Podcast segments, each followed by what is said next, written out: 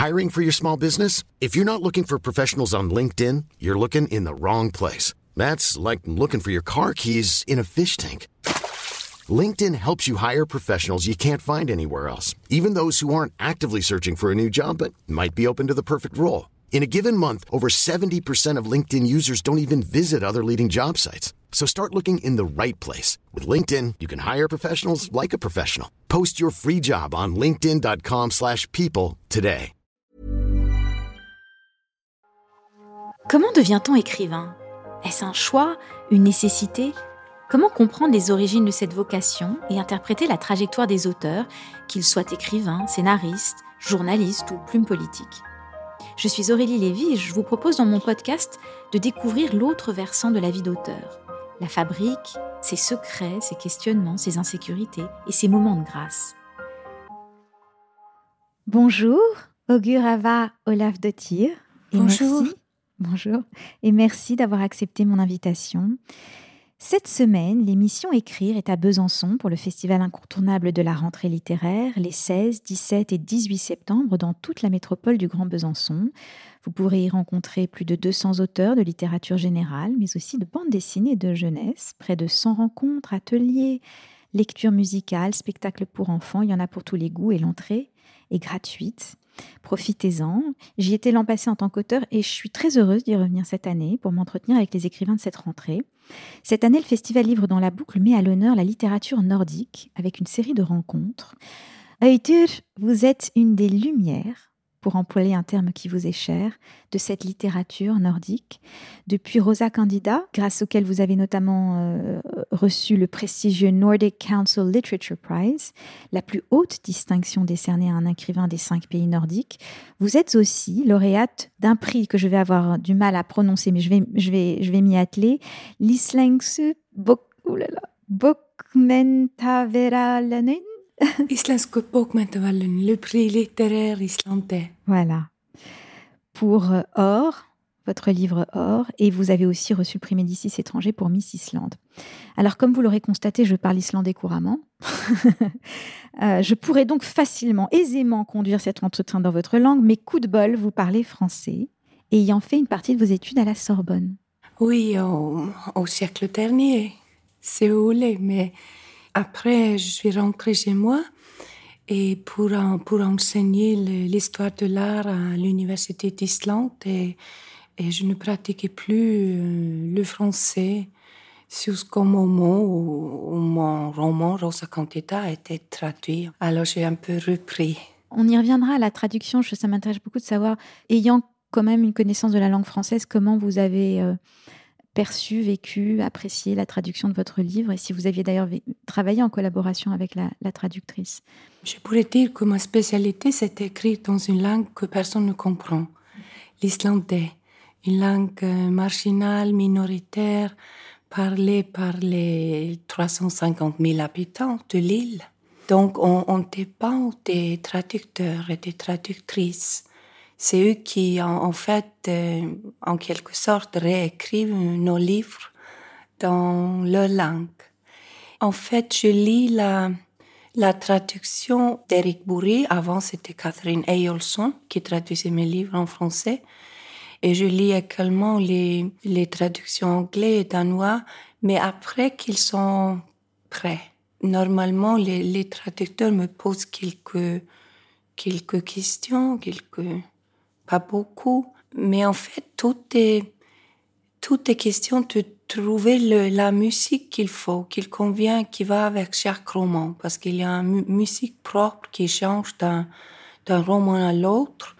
C'est la voix de, du narrateur, narratrice, et ce qu'il y a entre les lignes, entre les mots, c'est en fait le, le plus important, le plus difficile à, à traduire. Elle est très très réussie cette traduction et je, tenais d'ailleurs à, honorer cette traductrice. Comment s'appelle-t-elle?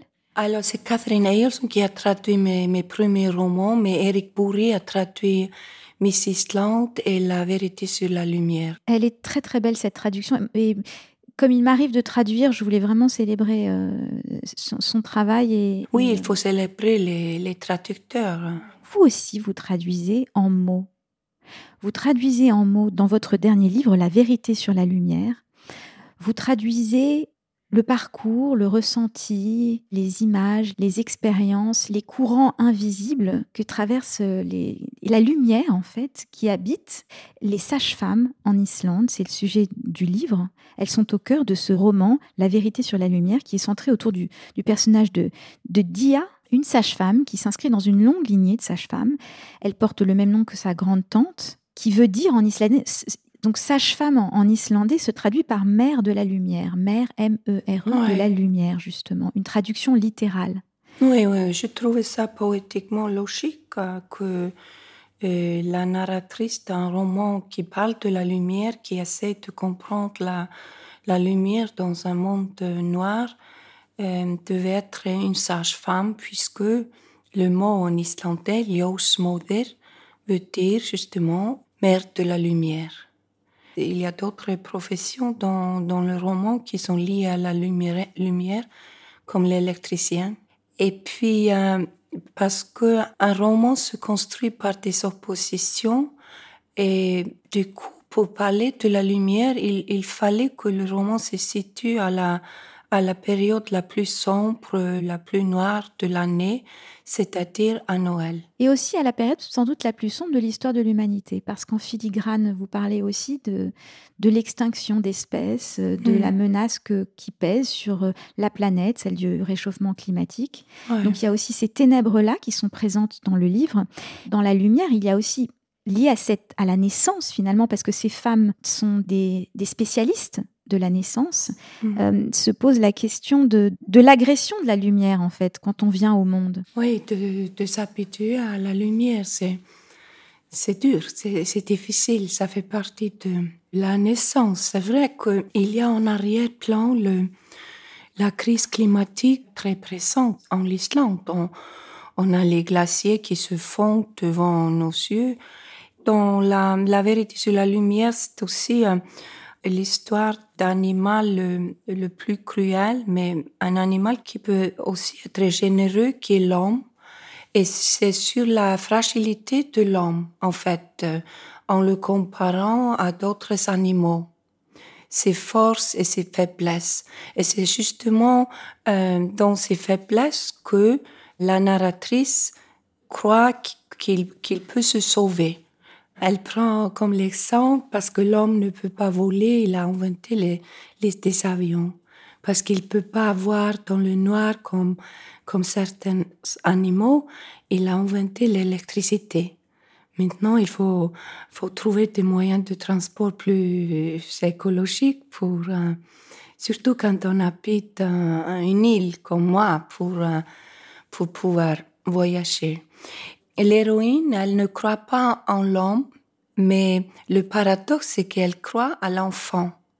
Et c'est, c'est le, futur, cet animal qui est né nu, euh, qui dépend des autres euh, plus longtemps qu'aucune autre espèce. C'est surtout les, nos faiblesses qui pourront nous nous sauver. Alors c'est marrant, vous, parlez de l'enfant, ça pose la question aussi du parent. Et, euh, et, dans ce livre éblouissant de lumière, justement, puisqu'il est question de lumière, euh, il, y a aussi beaucoup d'humour. Vous parvenez à retranscrire avec subtilité la sagesse de cette grande tante qui a initié finalement sa nièce au métier de sage-femme. Euh, cette grande-tante qui est réputée pour ses commentaires incisifs et pourtant si justes, qui divergent selon la mémoire des uns et des autres. Et elle dit, par exemple, puisque vous parliez d'enfants, elle dit n'importe quel idiote peut avoir des enfants, tout le monde n'est pas fait pour avoir des enfants, ou encore ce n'est pas à la portée de tout le monde d'être parent. À votre avis, qu'est-ce qui constitue un bon parent, justement? Oui, justement, elle, elle pense que c'est un problème parental, le problème de l'homme. Parce que la, question qu'elle se pose, c'est on est tous nés 50 cm à peu près, nus, euh, innocents, et qu'est-ce qu'il se passe après? Comment l'homme devient l'animal égoïste Oui, je peux la, la faire dire des choses que je pourrais pas dire moi en tant que Je pourrais pas dire que n'importe quel idiot peut, peut avoir des, des enfants. C'est le privilège de, du personnage. Oui, des personnages, de construire des personnages. Mais c'est ça qui est génial. Et d'ailleurs, c'est une des choses qui m'a sans doute le plus touchée dans, dans, votre écriture, c'est la façon dont vous avez euh, vraiment ce personnage, cette grande tante, est un personnage euh, très très riche. Elle a une, sorte de sagesse innée. D'où elle vient cette femme? Elle est inspirée d'une femme que vous avez connue, de votre, de vos propres entrailles, parce qu'elle est elle est assez remarquable. Oui, elle est inspirée de, un peu de mon entourage, peut-être, je sais pas, de, de ma grand-mère, de, de ma mère et de la sagesse des, des femmes de sa génération. Parce qu'on on parle des problèmes climatiques depuis 50 euh, ans, plus. On sait depuis longtemps que si on n'arrête pas la surconsommation, l'homme risque d'être le l'espèce le plus éphémère ayant vécu sur la Terre. Alors je me suis prêtée à la, la faire écrire des articles écologistes et, personne ne l'écoutait. Alors et elle a envoyé des articles aux journaux et on, on les publiait, mais personne n'a fait attention à ce qu'elle disait. On va expliquer un tout petit peu pour nos auditeurs pour qu'ils comprennent mieux. Le livre démarre euh, avec ce personnage euh, contemporain. Elle est sage-femme et elle vit dans l'appartement de sa défunte grande-tante, qui elle-même était sage-femme, et elle va retrouver des textes, des manuscrits, l'histoire, elle va retracer finalement l'histoire de sa grande-tante au travers de, tous les documents qu'elle retrouve dans cet appartement. Comme vous le dites très bien, elle était précurseuse et visionnaire, cette grande-tante. Elle avait compris les grands problèmes à venir. Euh, elle était une grande défenseuse des animaux. Elle comprend avant l'heure la menace de l'extinction de certaines espèces et du réchauffement climatique. Elle fait des rapprochements perspicaces aussi entre l'ingestion, par exemple, de plastique par les poissons et des problèmes de fécondité chez les habitants euh, qui les mangent. Elle anticipe l'acidification, la mort des océans, la menace que représente l'extinction des abeilles avant l'heure. Elle dit d'ailleurs, l'homme veut tout s'approprier pour lui tout seul. Il veut posséder les poissons de l'océan et les rivières cristallines des montagnes. Il veut posséder les chutes d'eau, les îles. Il voudrait posséder jusqu'au soleil couchant. C'est pour lui un moyen d'oublier qu'il est mortel. Lorsqu'il comprend enfin ce qui importe le plus, c'est qu'il est malade et n'a plus longtemps à vivre. Ouais. C'est un roman sur la survie, c'est pas un roman sur la mort, mais je trouve beaucoup plus intéressant, beaucoup plus difficile pour un écrivain de se poser cette question comment survivre? Et en fait, c'est un roman qui commence dans le noir, mais qui, qui va vers la lumière. Et vers l'amour. Et vers l'amour aussi. C'est l'amour qui, euh, qui est la force la plus, plus importante. L'amour et puis la transmission aussi, parce qu'elle est, elle est sous-jacente. Oui, absolument. Et la responsabilité aussi. Ça, on le trouve dans, tous mes romans, les, hmm, qui parlent souvent des, gens ordinaires qui se trouvent dans des situations extraordinaires, qui se trouvent confrontés à des, des problèmes et essayent de trouver des, des solutions. Et il y a aussi le renouvellement la réparation en quelque sorte du lecteur qui, se fait au, cours, fur et à mesure qu'il qu'il lit. Pour rentrer un tout petit peu plus dans cette évolution au cœur même du roman, il faut expliquer une chose, c'est que quand elle va dans cet appartement découvrir des documents, elle va notamment découvrir cette jeune femme, euh, alors qu'une tempête menace de, de, frapper la ville, Dia, ce personnage principal qui vit dans l'appartement de sa grand-tante, comme je l'ai précisé, découvre donc trois manuscrits, dont les titres sont Vie animale, hasard et coïncidence, la vérité sur la lumière. Et donc en fait, le projet initial de sa grand-tante était de tenter de percer le jour sur le, comportement humain, mais elle renonce et change d'angle à un moment donné en cours de route pour s'attacher à comprendre la lumière, justement. Puis elle va s'en détourner à son tour et, elle se met à écrire sur le, sur le hasard, où justement je me posais la question, c'était-elle détournée du hasard pour se tourner vers la lumière? Moi, je considère la vie comme étant un peu comme le temps en Islande chaotique, imprévisible, qui nous prend au dépourvu. Le rôle d'écrivain, c'est en quelque sorte d'organiser le chaos et de lui donner un sens. C'est un peu ce que tente faire la, la grande tante, la narratrice, l'un des deux, dans le roman de comprendre l'homme, d'organiser ce chaos, ce qui est la, vie humaine et, y inclut le, hasard. Le hasard et puis euh, son impuissance justement face à une forme d'inconnu. Vous le disiez très bien, c'est vraiment un roman aussi sur la fragilité de l'homme. À un moment donné, je crois que cette grand-tante écrit L'homme, en réalité, est l'animal le plus précaire de la Terre et ne se remet jamais complètement d'être né.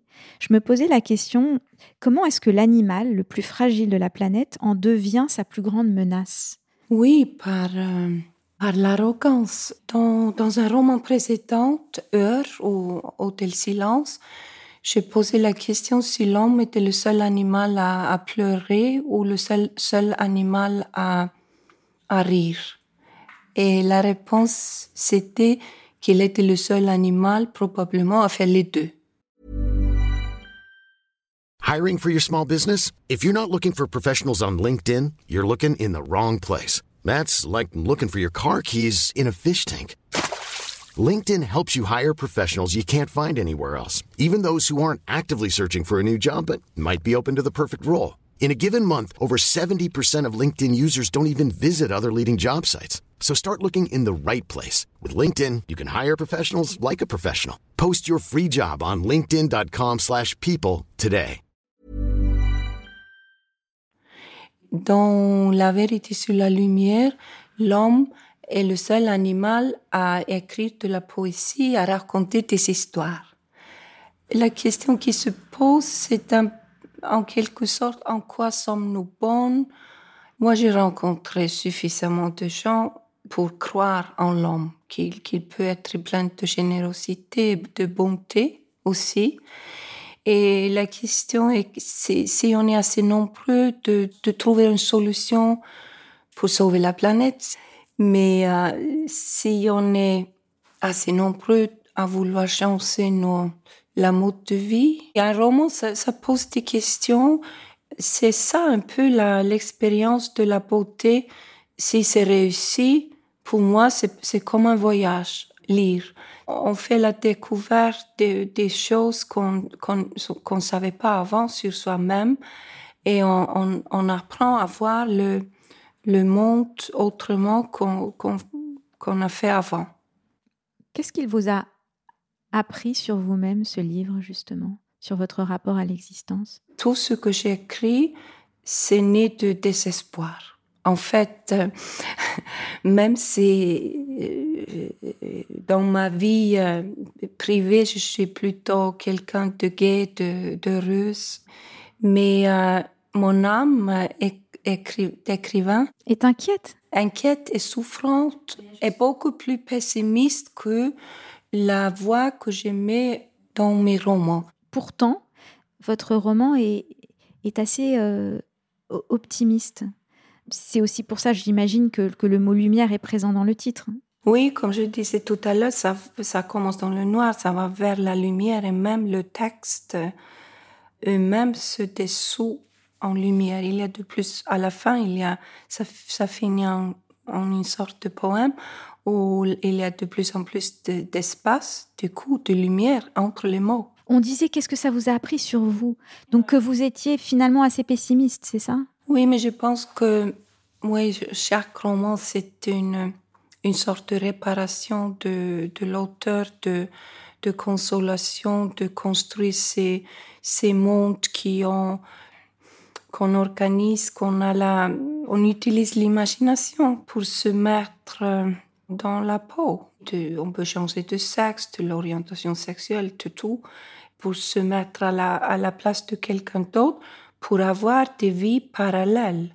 C'est aussi ça, euh, à la fois lire, parce qu'un écrivain est aussi un lecteur, et lire, c'est, c'est même le plus, plus important dans le processus créatif, d'être capable de lire ses propres manuscrit comme si c'était écrit par quelqu'un d'autre. Parce que dans votre livre, il y a un manuscrit à l'intérieur de votre livre.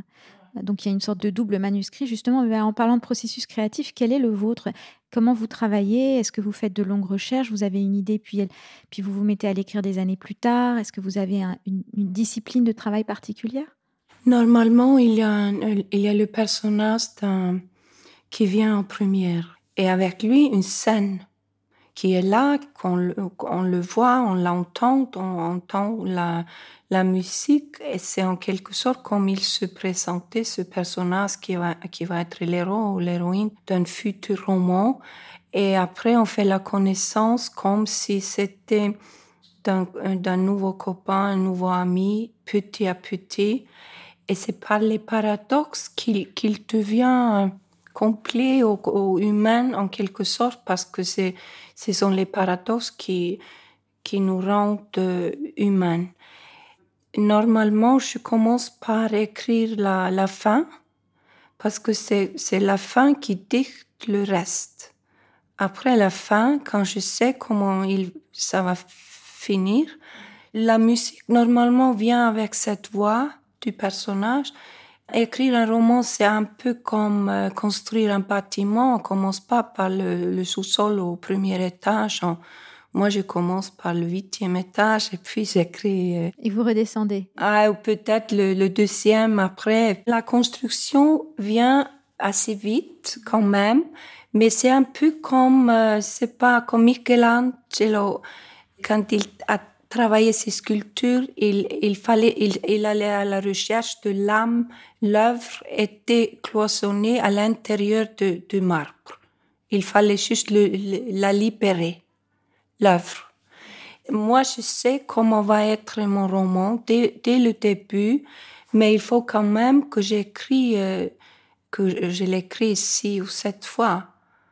Parce qu'à chaque fois que je l'imprime, et je crois que c'est mon roman, je me dis, mais non, c'est pas mon roman, pas encore. Il faut le réécrire. Mais à la fin, je le trouve, le livre que j'allais écrire. Et c'est vraiment, c'est comme si c'était écrit par quelqu'un d'autre. On peut plus rien changer.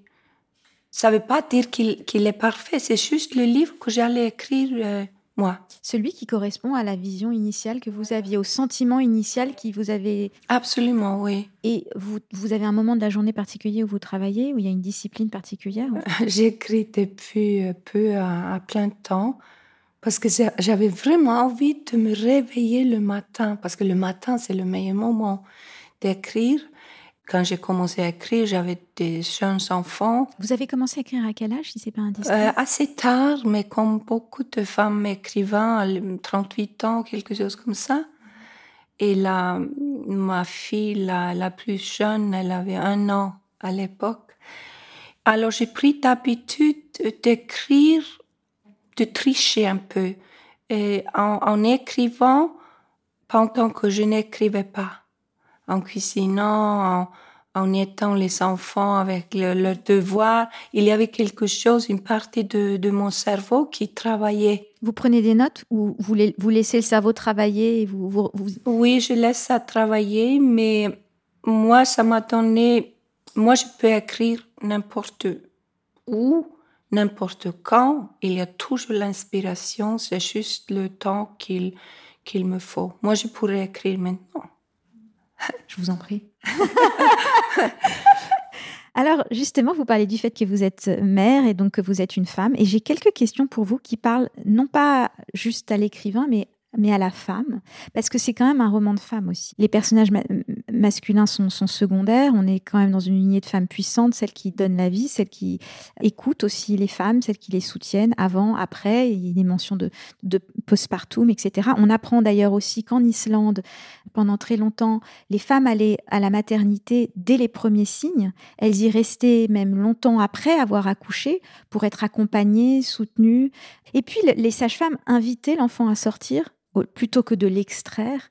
Je me demandais si, si vous aviez d'abord des souvenirs de votre propre naissance? Quand je suis née, moi, à Reykjavik, alors, euh, en fait, non, mais ma mère, elle avait cinq enfants. Alors, si on lui posait des questions sur la naissance ou sur quelques maladies, elle nous confondait tous. Elle, elle se souvenait que le premier mot que j'avais prononcé, c'était Lios, la lumière en pointant vers le ciel. Mais les naissances, euh, la naissance, la propre naissance, non, pas encore. Euh.